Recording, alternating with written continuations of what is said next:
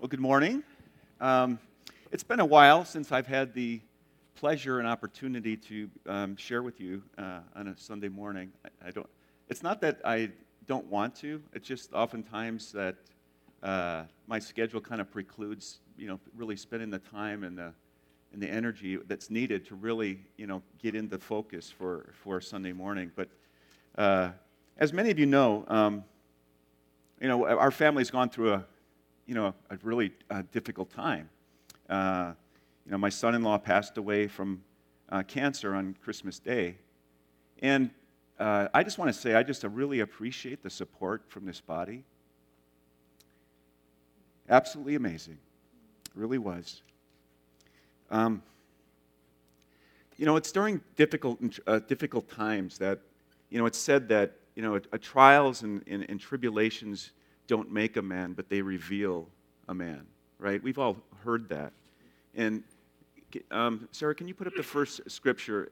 And I think this um, Luke uh, scripture is really important for us to hear this morning because it says it says out of the the good man out of the good treasure of his heart brings forth what is good, and the evil man out of the evil treasure brings forth what is evil, for his mouth speaks from what which fills his heart. You know, even if it's not necessarily evil, you know, you, you kind of, you know, when you're going through things, um, what, what's the, what you believe will come forth out of your heart.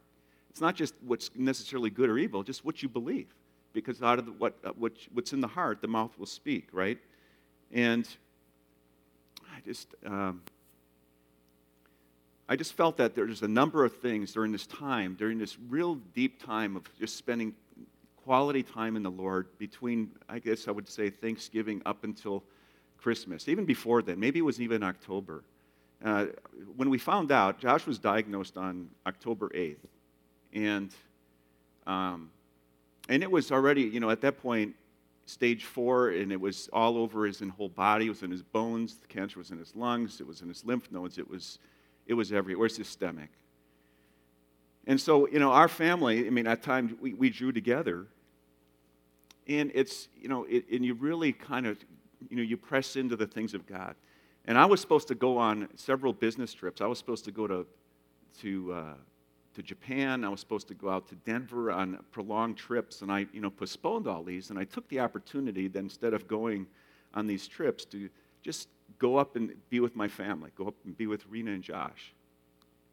And I just spent hours and hours in the Lord, just 10, sometimes 12 hours a day, just seeking the heart of God.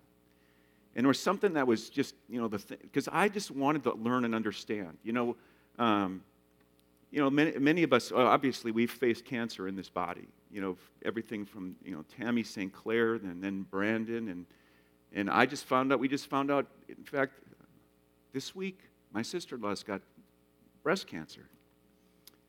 You know, and it just, it goes on. And uh, we, I just, we need, I needed to learn. I needed to find out what, what God was saying and speaking during this time. Um, and it, it, there's a number of things that was birthed out of this. In fact, I've got, there were six things the Lord showed me. I mean, really taught me and I actually prepared three different messages this morning because I didn't know which one the Lord actually wanted me to share. And, you know, I, He's been speaking to me. But there's, there's many things that we, I feel like, about learning, about growing and understanding. And I, I want to bring up a couple scriptures here. First, in, in Colossians 2, uh, there's a couple scriptures that are so important to us. Um, it's in Colossians 2 2 and 3, it says, That their hearts may be encouraged, having been knit together in love, and attaining to all the wealth that comes from the full assurance of understanding, resulting in a true knowledge of God's mystery, that is Christ Himself, in whom are hidden all the treasures of wisdom and knowledge. And see, we can look to the world for wisdom and knowledge. I just decided, no, I'm going to look to Jesus. He's everything. In Colossians 3:10, I want to point out something really important here too. It says, "And have put on the new self, who's being renewed in a true knowledge according to the image of the one who created him. You know, in both of these scriptures, there's something, uh, there's a phrase here that I've highlighted on the first one true knowledge. True knowledge. Now, and I was contemplating that, and if there's a true knowledge in Christ, that means there's got to be a false knowledge too. You know, there's a lot of things that we glean and we, we get from this world that we consider as true knowledge. And it's not. Because it doesn't fit this. You know, and when we start believing that, what does that lead to? Strives. Because we start believing what is false. What is false is a lie. And we start believing that stuff. And I realize that there's many things, and I know many of us have been delivered from a lot of strongholds. I mean, continually, I feel like we're being delivered. I am from things that I, wrong thinking. And during this whole process, this two month intense time I had with God, ah, the Lord was delivering me from all kinds of stuff. You know, there's a false knowledge, but you know, there's also a there's a knowledge that's that's of this world that I would say not necessarily well is good. We take advantage of it, just uh, understanding how to, to do things and know things. I mean, how many of us would like to live right now without our cell phones?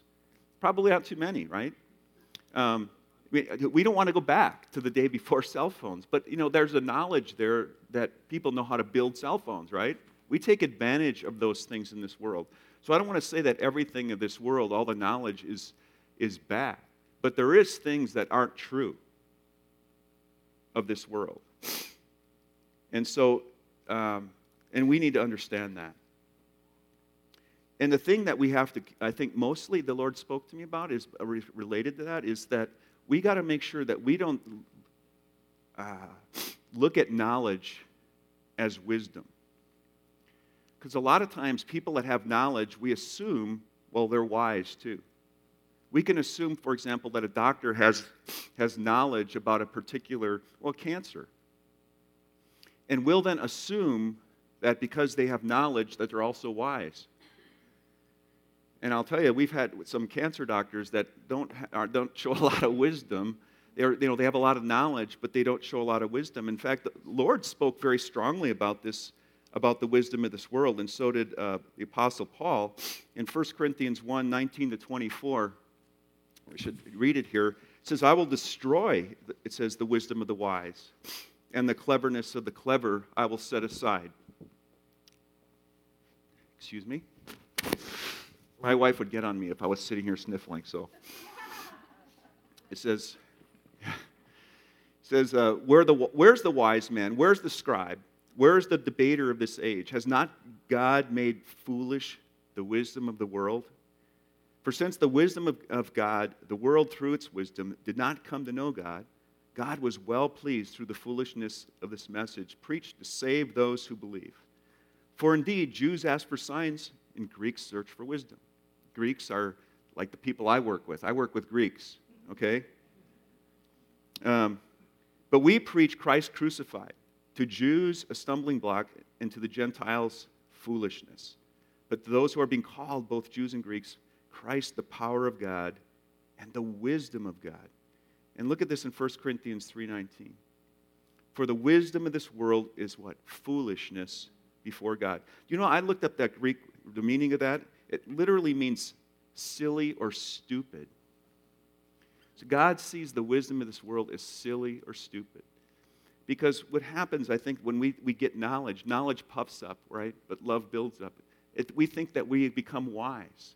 You know, I think I work with a bunch of academics, and um, they, they think they're very wise. Not just that they know something, but they think they're wise. And we have to be very careful not to translate the, the knowledge the good knowledge and think that that translates to godly wisdom.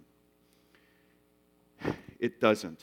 In fact, in, um, in James, it actually talks about there's a, um, he correlates like selfish ambition and things like that is actually demonic. It's the, demo- the wisdom is actually demonic. Now, where am I going with all this?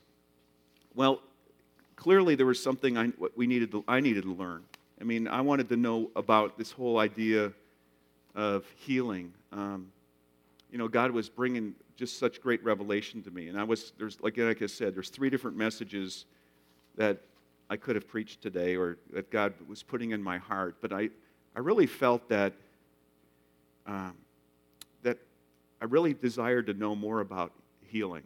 Since the things that we've been going through in our body, uh, the things that we've been going through personally as in our family, I, I just wanted more revelation. You know, uh, I wanted the true knowledge of God. The true knowledge of God. I didn't want to know from the things of this world, from my own personal experiences and from the setbacks I've seen. I want to hear from the Lord. And I just really, um, and I just set out to, to understand and to know. And so I, re- I read books on healing. I read, I listened to tapes. I read, I just focused on the scriptures, meditated on the things of God. And you know, there's a number of things that, you know, we can ask. There's a number of things that, uh, that we say with regard to, you know, again, like I said, the things that we think or that are true, those things come out of our heart, right? And, you know, how many of us have before have ever begged God for healing? You know, have we ever begged for God for healing? How many of us have believed that God I, don't, I know that Dwelling Place doesn't teach this, but we've probably heard it even from other believers that, that God uses or allows sickness in our lives to teach us something. Or how many of us have been taught or told that when someone dies at a young age or prematurely, that it was somehow God's will? Or this is a big one. Well, God just didn't heal that person. Or I haven't gotten healed the Lord hasn't healed me or the Lord hasn't healed you yet. You know, those are all wrong thinking. Every one of those things are thoughts or prayers that are completely contrary to the Word of God. And that's what I want to talk about today. I think the first thing we need to realize, and again, I don't want, I'm not putting condemnation if we've been there, but the whole, the whole start of understanding is to get understanding right? The whole way we change our thinking is to get understanding. So, first thing I wanted to do is actually show that healing is actually part of the atonement. And I know that many of us know that, and I, we, we uh, at Dwelling Place, we, we do teach this, but I want to make sure that we all understand this that salvation, being born again, is just one part of the atonement. And it comes down, if we look at the, in the, the Greek word sozo, there's a Greek word that is used hundreds of times in the New Testament. And it has the meaning to be, to be saved or born again. And look, there's three scriptures here. John 3.17, for God did not send his, the Son into the world to judge the world, but that the world might be saved, sozo, through him. John 5:34, but the testimony which I receive is not from man, but I say these things that you might be saved. Jesus again speaking about you know being born again. And I am the door. If anyone enters through me, he will be saved, and I will go into him and he will find find pasture. Again, that word is sozo to be saved. But also, sozo has another meaning. And let's move on, Sarah. It also means to be healed or made well. In Acts 14, 9 through 10, it says, This man was listening to Paul as he spoke, and when he had fixed his eyes and gazed on him, he said that, uh, that he saw that he had faith to be what? Made well. Sozo. And he said with a loud voice, Stand up on your feet. And he leaped, leaped up and began to walk. In Mark 6 56, we're going to come back to this passage quite a bit today says, when, wherever he entered the villages or cities, the countryside, they were laying the sick in the marketplaces and imploring him that they might just touch the fringe of his coat. And as many of him as touched it were being cured. That word cure is the word, Greek word sozo. And in James 5:15, and the prayer offered in faith will restore sozo the one who is sick, and the Lord will raise him up. If he has committed sins, they will be forgiven him. Powerful scriptures there. And I should also point out, and in 1 Peter 2.24, Sarah, if you want to go on to the next one, um, Oh, yeah, it also means to deliver. I forgot this one. It also, there's a third part of the atonement is about deliverance. And it says, those who, can you go back? Yeah, and those who had been reported to them how the man who had been, was demon possessed had been made well. Deliverance is also part of the atonement. But let's go on. I want to look, there's two more scriptures I want to come up to that are uh, really vital to, to understanding the, this uh, aspect of the atonement. Uh, 1 Peter 2.24, it's up there. And he himself bore our sins in his body on the cross so that we might die to sin and live to righteousness. For by his wounds you were healed. I know we've heard and seen this scripture before, but you notice that's past tense. In other words, it was done. It was done at his crucifixion. It was finished. Matthew 8:17 says, "This was to fulfill what was spoken through the Isaiah the prophet. He himself took, past tense, our infirmities and carried away our diseases." I don't think we fully grasp how powerful an, an idea this really is a concept, a, a truth, a reality, a promise that God has provided for us. It's, it's not just the atonement, but we, uh, it should alter the way we understand healing. And I will hopefully will we'll get to this. You know, we don't say to someone, you know, when they're getting for being born again, well, Jesus has to die for your sins. Do we ever say that? What? He's already died for our sins. He died 2,000 years ago for the sins of what? The entire world, for all mankind. Now, do all mankind take advantage of that? No. Is that Jesus' fault? Do we, do we go on to say that, well, Jesus didn't save them? We never say Jesus didn't save that person. We say that that person refused to what? Get saved. You know, and the thing is, that's the atonement. It's the same way with regard to healing. We don't have to ask God to heal us because the price has already been paid for. Now, that's a big concept. That's a strong concept, isn't it? That's a strong idea. So we don't say that God didn't save that person. And we don't have to um, wait for God, you know, to accomplish that. To wait for God to say, God, I want, I want you to heal me. In fact, our faith actually doesn't move God. I want to get into faith quite a bit. I'm going to say some big statements here, and I'm hopefully I'm going to back them up because I might be shaking some boats here. Our faith does not move God. Our faith does not motivate God to action.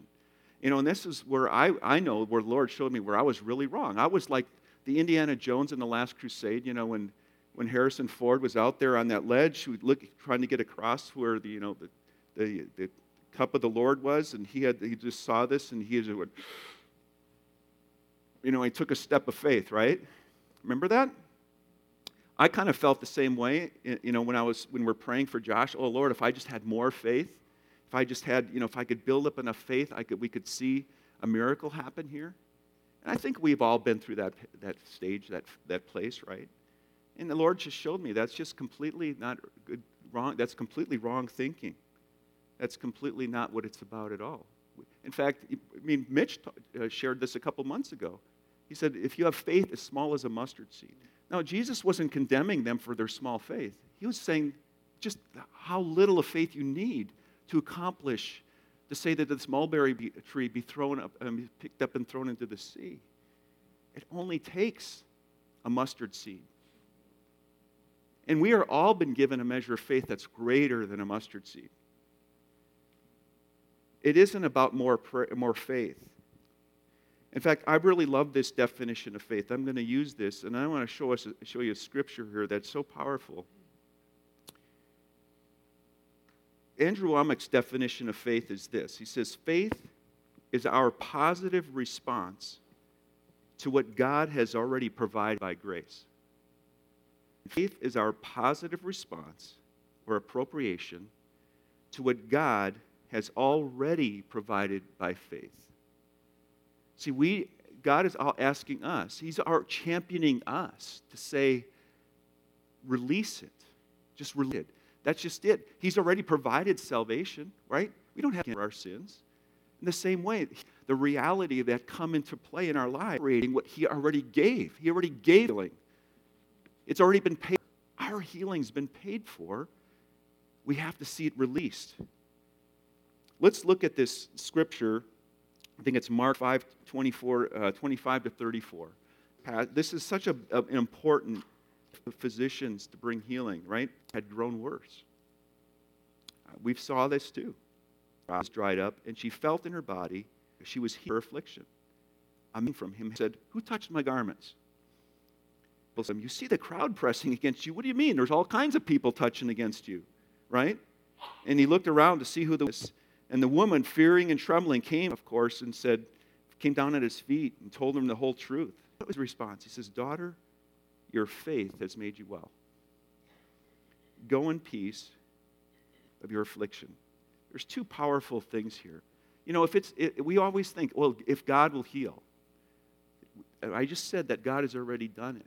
Jesus didn't even know. I mean, Jesus, we're going to get to that story too. So it's not like Jesus paying attention to go, oh, if unless God's here, we're trying to get God's attention. Lord, look, don't you see? I need is operating in us. And you go, right. Well, that's just it. We don't believe it. We don't understand it. If we understood it, we would, we would begin to see the things, the things happening. You know, there, there's some great analogies here with regard to this whole healing thing. Um, you know, when, about if we think of uh, the power company, let's use the power company as, as, as God. All right? And with this building, obviously, there's power that comes to this building. Now, we don't, when Tulio comes in in the morning, if he's the first one here, he turns on the light switch. He doesn't have to ask God to deliver power to the building. All he has to do is what? Flip the switch. It's the same way with the Lord. The power is already in here. God's saying you have to flip the switch. It still takes, you know, faith to turn the, to turn the switch on. Same way, if I were to tell Tulio, I, look, Tulio, I'm just, I'm going to deposit a million dollars in your checking account. Woohoo! Hallelujah. and, okay, so I, there's a million dollars in Tulio's account. Now, does he have a million dollars? Absolutely. You could look at it, the bank would verify, yes, he has a million dollars. But unless Tulio believes that he can actually write the check, that it's not going to do any good, is it? That million dollars is just going to sit there. It's not going to do anybody any good. He has to write the check. It's the same way in our lives with healing. We got to appropriate it. Let's look at this next scripture in Acts. And this is what I'm talking about. In Acts chapter 3, a man who has been uh, lame from his mother's womb was being carried, and that's a big statement too, right? Um, that he was born that way. Um, whom was used to sit down every day at the gate of the temple, which was beautiful, in order to beg alms of those who were entering the temple. When he saw Peter and John about to go into the temple, he began asking to receive alms. But Peter, along with John, fixed his gaze on him and said, Look at us. And he began to give them his attention, expecting to receive something from them. But Peter said, I do not possess silver and gold but what I do have, what I do possess, I give to you. In the name of Jesus of Nazareth, walk. And seizing him by the right hand, he raised him up, and immediately his feet and his ankles were strengthened. With a leap, he stood up upright and began to walk. And he entered the temple with them, walking and leaping and praising God. Peter had a revelation of this. Peter flipped the switch. He knew, you know, Jesus told us to go out and heal the sick. He told us to go out and open the blind eyes, open deaf ears. He told us to go raise the dead. He didn't say, I'm going to go do it before you. He told us. Peter knew the power of God that was operating in him, and he functioned in that power. You know, can we do anything apart from God? Absolutely not. But the power of God resides in us, so we can raise the dead. We can heal the sick. The same power that Peter had here, we have in us. And I'm speaking this so that we can get a revelation and understand this. And you might say, well, you know what, then, you know, what the heck? You know, if this is true, then, you know, why am I not seeing, why are we not seeing people healed on a regular basis or as often as we want to? Now, I'll tell you, there's people being healed all over the world all the time. There's people being raised from the dead all the time. The thing is that God operates out of His law, out of His spiritual laws. And we need to understand how we should pray. And like I said, there's a ways like begging God, it's just not going to do anything. You know, we ask God, like I said, we ask God, the Lord, heal this person. And Jesus said, You know, you're supposed to heal this person. If I give Tulio my Bible, and then Tulio asked me for my Bible, how am I supposed to respond to that? He already has my Bible. It's the same way with healing. We ask God for healing, and Jesus says, It's in you. It's already in you. We already have it. So then, how should we pray? Let's look at the scripture in Mark. This is really important. Mark 11. It says, Truly I say to you, whoever says to this mountain, Be taken up and cast into the sea, and does not doubt in his heart, but believes that what he says is going to happen, it will be granted him. Therefore, I say to you, all things for which you pray and ask, believe that you have received them, and they will be granted you. Whenever you stand praying, forgive, and if anyone has any, any against anyone, uh, so that your Father who is in heaven will also forgive your transgressions. But if you do not forgive, neither will your Father who is in heaven forgive your transgressions. There's a number of very important spiritual truths in this passage of Scripture. First of all, how to pray. We're supposed to pray to our mountain. So when you know someone is sick, you speak to the sickness. That's why we interview people what's hurting, what's wrong, so that we can have an understanding of how to pray.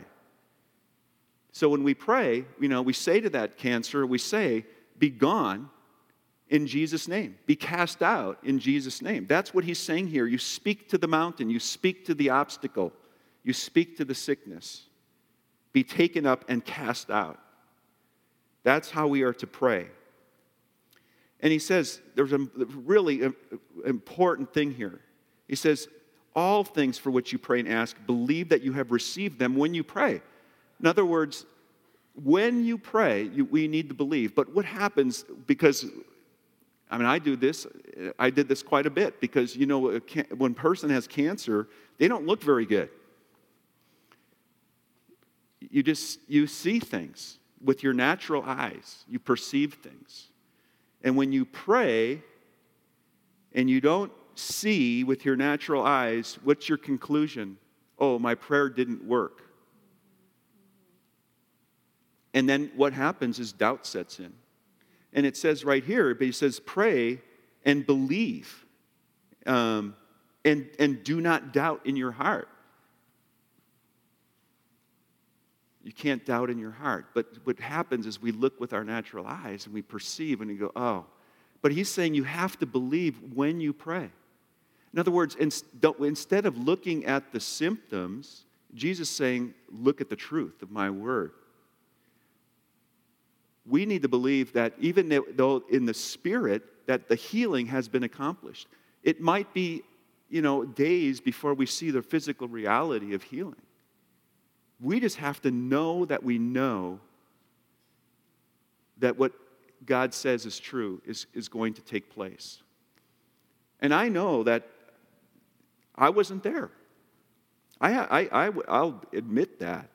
You know, there was doubt. You know, James 1 6 and 7 says, But he must ask in faith without any doubting, not some doubting, not all doubting, not you know 50-50 doubting, but the one who doubts, any doubting, he's saying. For the one who doubts is like the surf of the sea, driven and tossed by the wind. And again, I felt that way. I felt like when I looked at Josh's symptoms, I felt tossed, you know, I just felt like I was just tossed right back into the, a sea of doubt. And he says, what does verse 7 say? That man ought not to expect to receive anything from the Lord. You know, and I don't, I'm not taking that as condemnation. I'm, I, I'm taking this as, Lord, I need, to, I need to get into your word. Your word is what's true. Your word is what brings life. And, you know, we have, there's a couple things. Again, when we pray, speak to the mountain. Secondly, don't look at the symptoms. Don't look at what our natural eyes are telling you. We have to believe the promise. We have to believe in the atonement. You know, we, it, it, you know the biggest miracle in life is being born again. Do we have we ever doubt that when a person is, you know, say you, if you believe in your in Romans 10, you know, uh, 9 and 10, uh, if you confess with your mouth that Jesus is Lord and believe in your heart that God raised him from the dead, you'll be saved? Absolutely not. We think that's, that's amazing. That's fantastic. And if a person says that, we boom, their spirit's renewed just like that. The greatest miracle there is. We don't have any doubts. We don't have any you know, qualms about that. But when it comes to healing, it's like this huge stumbling block for us. You know, it's just why? It, it, it was, it's not supposed to be that way. But the first under, thing is that we need to understand that the healing really is part of the atonement. We got to get there. We need to get and understand that to get over this hump. And then we got to not look at the we got to not look at the uh, the symptoms because the natural eyes deceive us. You know, if I told my kids, you know, especially when they're younger, actually, my, my son is heading down to Florida as we speak, go to Disney World. Um, and if I told the kids, we're, you know, next weekend we're going to all take off and go to Disney World. Woohoo! Right? It's like just what, which happens when you win the Super Bowl. You get to go to Disney World. Actually, Ryan thought that the only, you had to win the Super Bowl to go to Disney World, but, uh, um, but, yeah. but, you know, what would they do? What would my kids? Be, what would they do? They would be so excited. What would they do? They'd be telling all their friends, "I am going to Disney World." Would they doubt at all? They would not doubt one, but they would be telling their friends, "Man, I am going." It's a done deal because Dad said it. And yet, when it comes to healing, do we get real excited when we pray and go, it's a done deal, that's it, let's go, it's, it's finished? Do we, and go tell everybody, I'm healed. So and so's healed. Oh, we don't. Why not? Doubt and unbelief It's really it's doubt and unbelief. I don't know how, I don't know how else to say it any, any different. It's awfully quiet in here. it's awfully quiet in here. You know, the thing is, we need to overcome. Faith has to overcome doubt and unbelief. We have to get to that place. Uh, you know, and the thing is, how do we do that? Well, you know, it's interesting. You know, to overcome unbelief, we have to bring people. That's why we have each other, first of all. Because I don't, if I might have faith for something, but I don't have maybe faith for all things, and we need to get people around us that, that can believe. You know, we create an atmosphere, and I really believe, and you, you know, I'll try to, I'll try to show this. It, faith is like, faith and unbelief are like a teeter totter.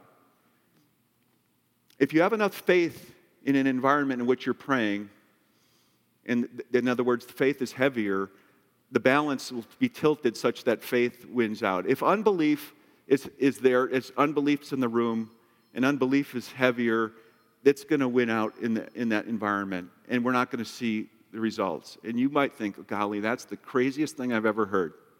How many think that's the craziest thing you've ever heard? All right, let me show you. in, in Scripture, Mark 5 33 to 42. I think this is really important. It says, it says, but the woman here, fearing and, and trembling, well, we can skip down to that because that's really the end of the previous scripture we read.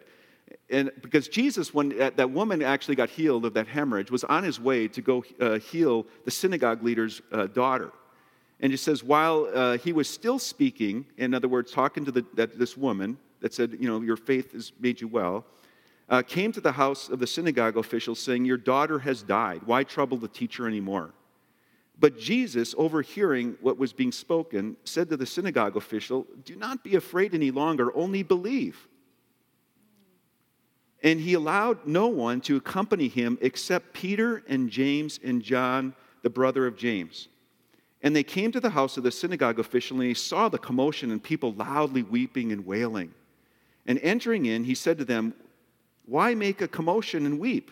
This child has not died, but is asleep. And that, what happened? Doubt.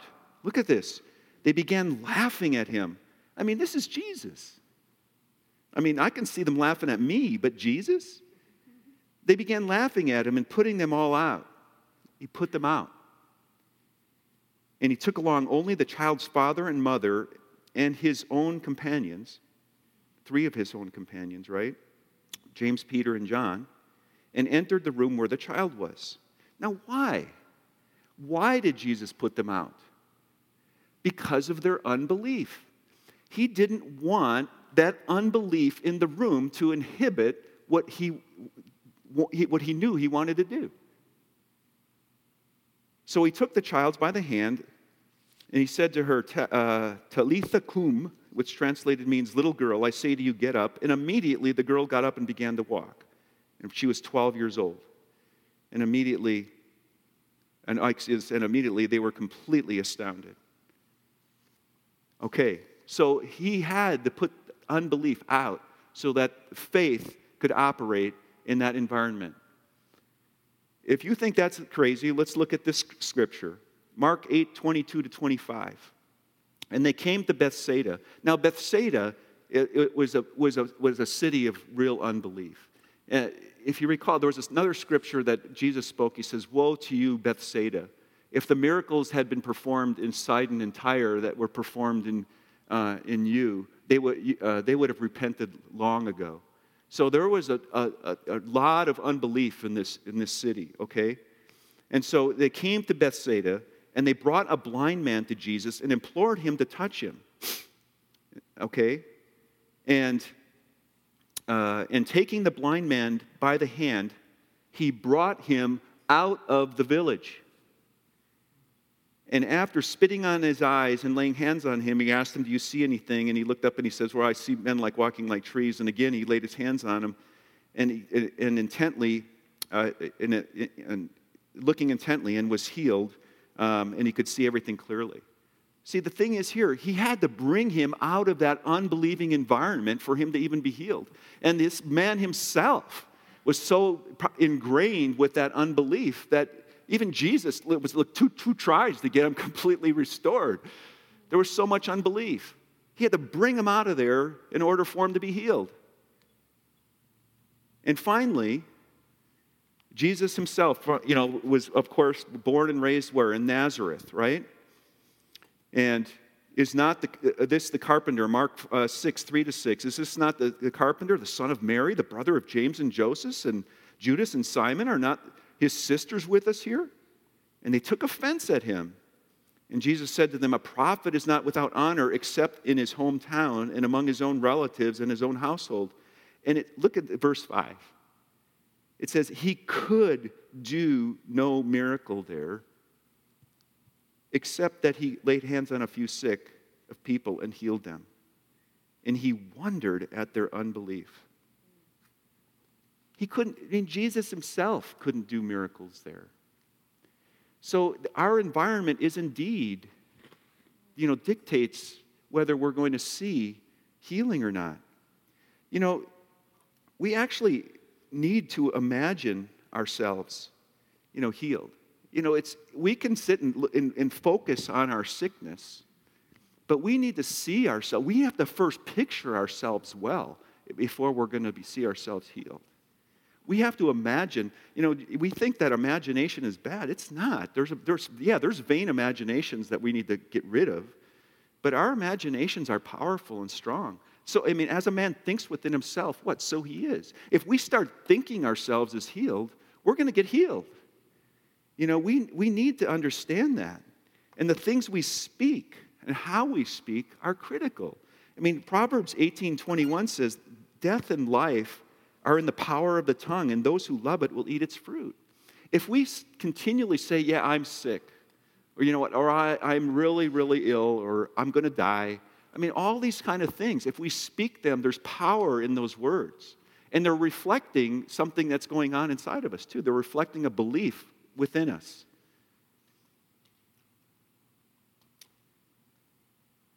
I don't know if this is convicting you or not, but it's convicting me right now. You know, um, gosh, it's only 10 o'clock. I could actually go on to the second message, but I won't. I won't do that. I won't. I'll, I'll spare you. You know, there's one more really big scripture that I, I really want to I want to talk about, and it's about looking to where do we get our resources from. And in Matthew 14, uh, Sarah, can you go up there? I know it's kind of small. I, I just try, I want to get it all in one page. I think you can read that, though, right? I mean, yeah, that's good. There's something really important in this story that the Lord showed me that I would really like to, to bring out. So let's read this together. It says, Now, when Jesus heard about John, he withdrew from there in a boat to a secluded place by himself. And when the people heard of this, they followed him on foot from the cities. And when he went ashore, he saw a large crowd and he felt compassion for them. And he, and he what? He healed their sick. That's what he does. You know, every time anybody came to him, it's always done. 100% all the time. Because that's who he was. He was Jehovah Rapha. And when it was evening, the disciples came to him and said, This place is desolate, and the hour is already late. So send the crowds away that they may go into the village and buy food for themselves. But Jesus said to them, um, do not, They do not need to go away. You give them something to eat. Who? You, you know, Jesus was testing them here. He was testing them. He wanted that, you know, he, those guys had been with Jesus for some time, and he wanted to know if they had learned something from him. You know, they saw that he was bringing, he, they saw that he healed the sick, raised the dead. They, they were with him, they knew. And boy, did they miss this one. Because you give them something to eat. And what was their thought? What was their first reaction? They said to him, We have only five loaves and two fish. We have only five loaves and two fish. And, and another, in a similar, uh, you know, the similar story written by one of the other um, Gospels, it says, um, how does it say? We have five loaves, only five loaves and two fish. What is that among so many? What is that among so many? And Jesus said, You know, bring them here to me. And ordering the people to sit down in the grass, he took the five loaves and the two fish, and he looked up to heaven and blessed the food. And breaking the loaves, he gave them to his disciples, and the disciples gave them to the crowds, and they all ate and were satisfied. They were filled. And they picked up what was left over of the broken pieces, and they filled 12 baskets. You know, God's asking us today where do we get our resources? You know, where do we look for our resources? When we get a headache, is our first inclination to go get the Tylenol.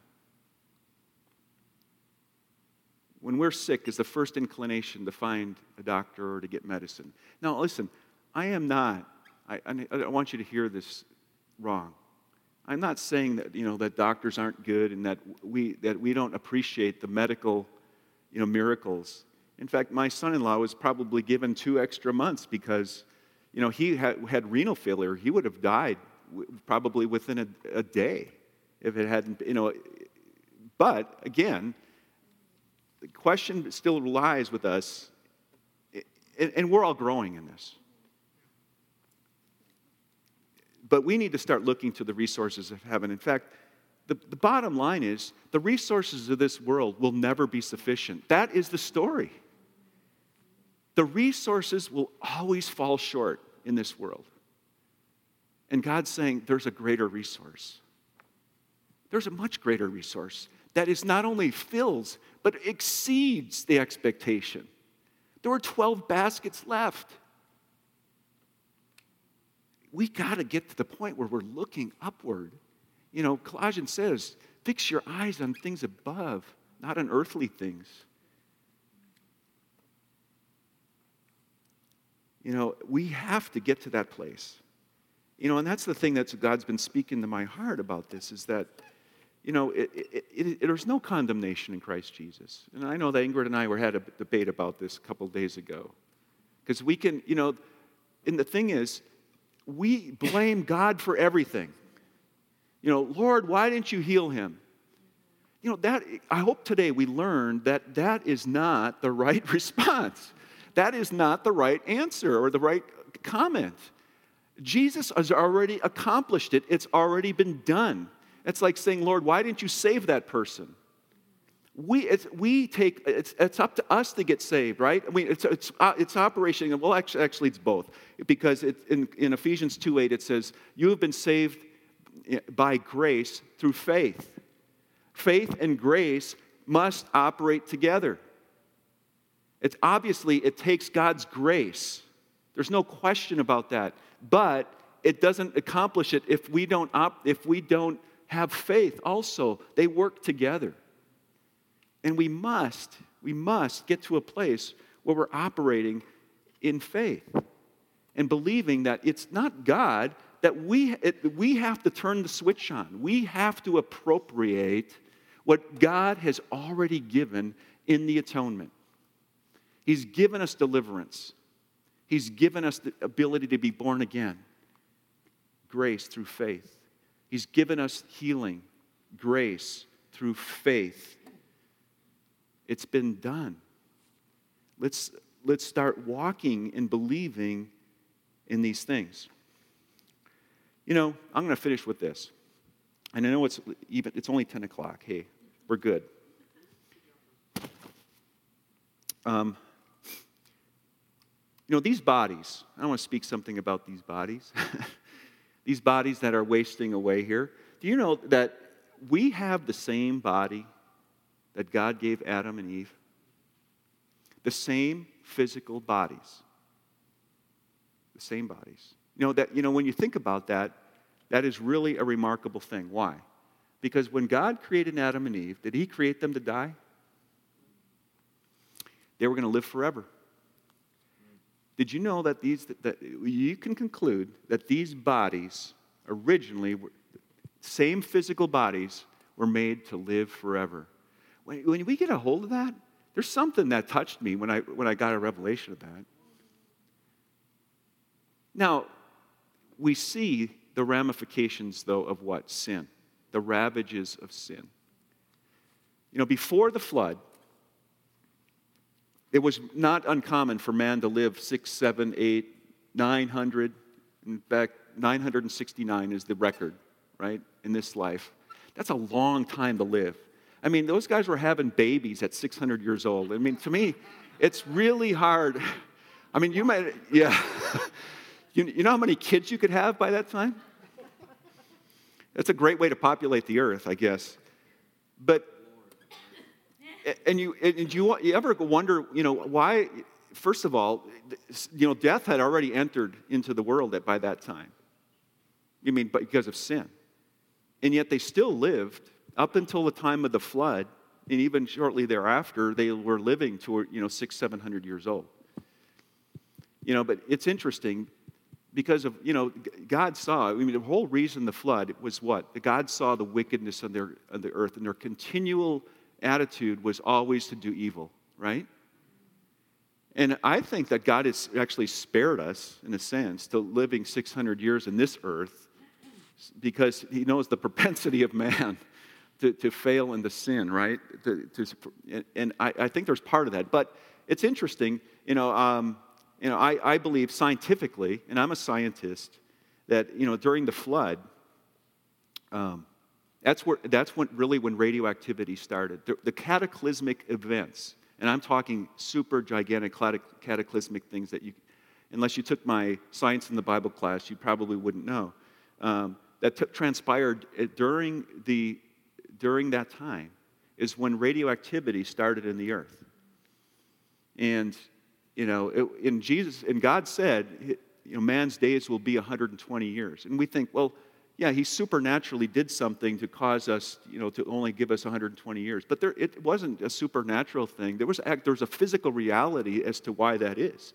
And it's because radioactive isotopes came into, the, came into the earth. And if you look at the rise of radioactivity in the earth and man's lifespan, they coincide. I mean, there's this exponential, you know, decay of, of life um, with the increase of radioactivity. You know, we are bombarded with thousands of isotopes every day. It's in our food chain, it's everywhere.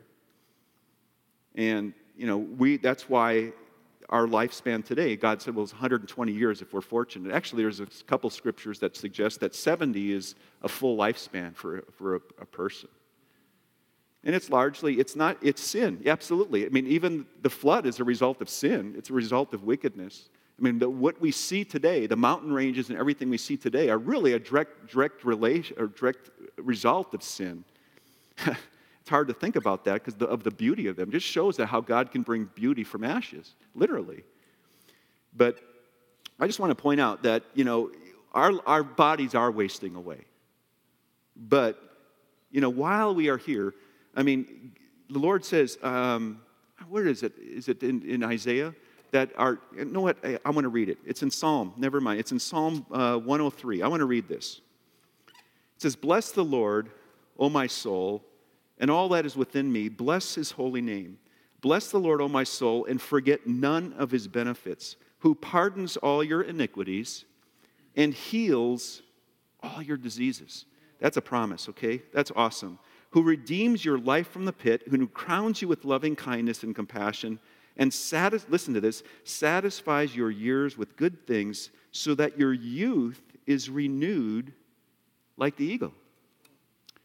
You know, Moses was, you know, if you think of a person in the Bible who might have had the closest relationship with God, you, you would probably put Moses up on that list, right? I mean, he was, a, he was called a friend of God. You know, he lived what? 120 years, right? You know that he was as strong when he died as he was when he was, you know, 40 years old, 30 years old. His eyesight did not dim. And he, you know, he lived out his, his full, he's a one who lived out the full years that God had ordained after the flood. He said, 120 years should be your time. And he did not lose any of his strength. I think he's a type, a type of the fullness that God would want for us here on the earth. Now, there's a lot, I mean, let God be, you know, truthful, like Rick always says, and every man a liar, right, out of Romans. But um, I just think that there's, there's life that God wants to renew to us. And if we begin to understand and take this whole idea of healing, that healing is for us, that Jesus wants us well, He really does. He's for us, and He's rooting us on. And we just need to flip the switch. We need to see and start believing and not looking to the things of this world and looking at the wisdom of this world and not start looking at the doubts and the things that come. But if we can get our face in this word and start believing it, it's going to change us. It's going to change how we, how we think. It's going to change our beliefs. It's going to change how we start understanding things of God. Okay, well, I will close. Julio, do you have anything you wanted to add or share? Or? A response. Okay, that's what I mean. I mean, that's, that's kind of what I was getting to. you know, I, I will share uh, these, you know, a few things that really, you know, it's, it's kind of funny. Tom's looking at the clock. The reality is, is that we make healing complex. Yeah. It's, it, what he's presented to us is simple. You know, I, I heard him say things about where are we in our faith or are we doubting? You know, that maybe some of us are in that position that we need to address that. May, maybe we're in a place that um, we're either, you know, we believe here and we know here and it's hard to get this gap closed, but he said, as a man thinks in his heart.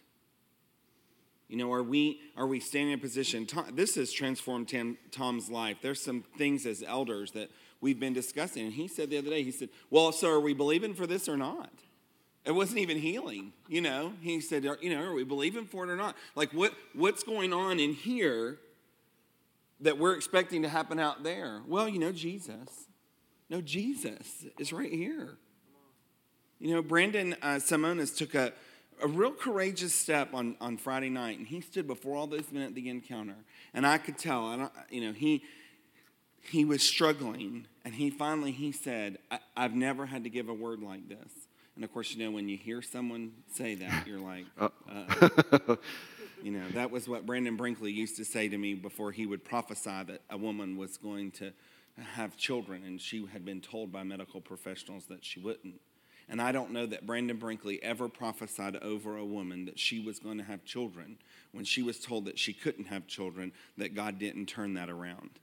I mean, there was a day in this service that there were people sitting right here, and, and Brandon wanted to stand right here and shout it, and the Lord said, No, you go and you share with that with that family.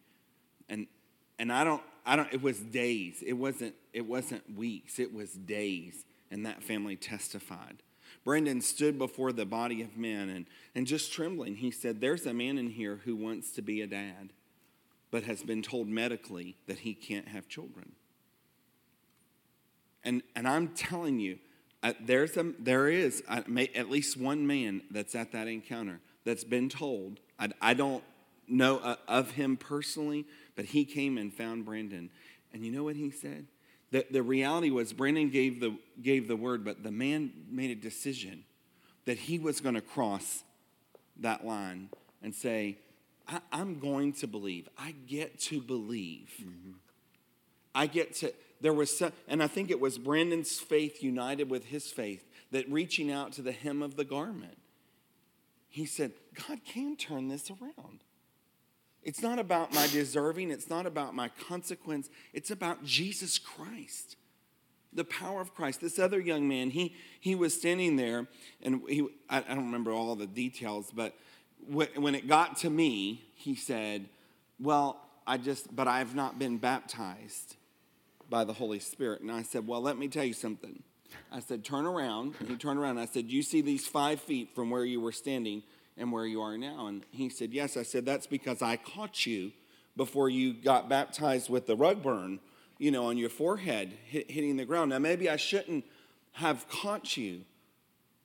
But the reality was, in his earnest, he came forward and said, I, I want what, all that God has for hmm. me. This other point that Tom made is he, he, his water pot was broken and it was empty and it was his. And the Lord was trying to give this man the Lord's water pot that doesn't crack, that's never empty. And when I said to that man, I said, But you, this is evidence you were baptized, but I'm telling you what, he came undone.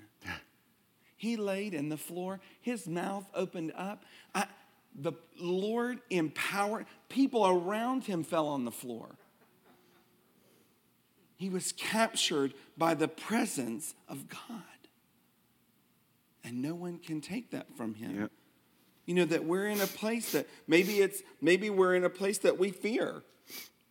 You know, that can come against our hope. Yep. You know that that can prevent us from appropriating. And I, I'm, I'm, I'm telling the easiest thing for me to do is say that for any of us, maybe we need to just stand and, and repent for whatever our situation is that has kept us from standing in that place. Maybe, maybe it's fear. Maybe everything in here says, I want to do this, but like Brandon, Brandon said, I'm gonna, I'm gonna take this risk. And I believe that with, with Brandon's, the faith that he exercised, because that's what it says, you know, it says to exercise. You know, I tell people all the time I did not get this beautiful body going through the drive through at McDonald's. Maybe 25 drive, maybe 50 drive throughs at McDonald's. It's not going to change by, by one drive through at the rec center. You chuckle. That's true. Our faith is to be exercised. That's right. That's good, Tulio. So if Ingrid says, I- you know, would you stand with me and, and believe for my healing? That that's an exercise. I get to do it every day. Lord, today I'm believing. Today, you're the healer, and you're going to touch Ingrid. You're going to manifest yourself unto her. And if I get to stand with her tomorrow and say the same thing, I'm going to continue to exercise. I'm going to continue to exercise. I'm going to make a choice to exercise. I'm not going to see with, with my eyes till I'm in a place I'm, I'm going to exercise. I'm going to, I'm going to believe in the manifestation of your spirit. And so, like I said, I think some people that you're in a place that I need to be healed. I have a something physical, Mm-hmm. and I, I, the Lord's capturing my heart, and I'm believing for that to happen. Some of us are in a place of we need to repent where we've gone astray, and allow Him to dust off the junk, so that we can walk in the fullness and the goodness. Some of us just need to be rejuvenated. And say, I just got tired and I sat down. You know, when you sit down in the road, Yep. sometimes you just need hands say, get up. Come on, we can do this. Sometimes we're all concerned about the person next to us moving forward. You know what? There's no one else on your road but you. It's your road. so whether you've sit, sat down, whether you've moved off, whether you're standing still, maybe you turned around. I don't know, but it's your road. Today's your day. Today's your day. Amen.